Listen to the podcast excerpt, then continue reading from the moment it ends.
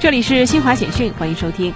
让世界更深刻理解中国，推动中国与世界交融发展，以中国共产党、中国世界为主题的第九届世界中国学论坛十八号下午在上海开幕。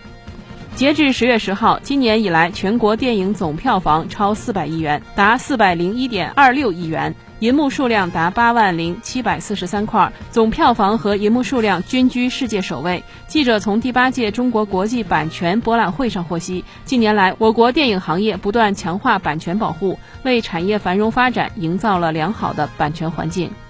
二零二一全球工业互联网大会十八号在沈阳召开。此次大会以“赋能高质量，打造新动能”为主题，旨在顺应新一轮科技革命和产业变革大势，推动工业化与信息化实现融合发展。以上，新华社记者为您报道。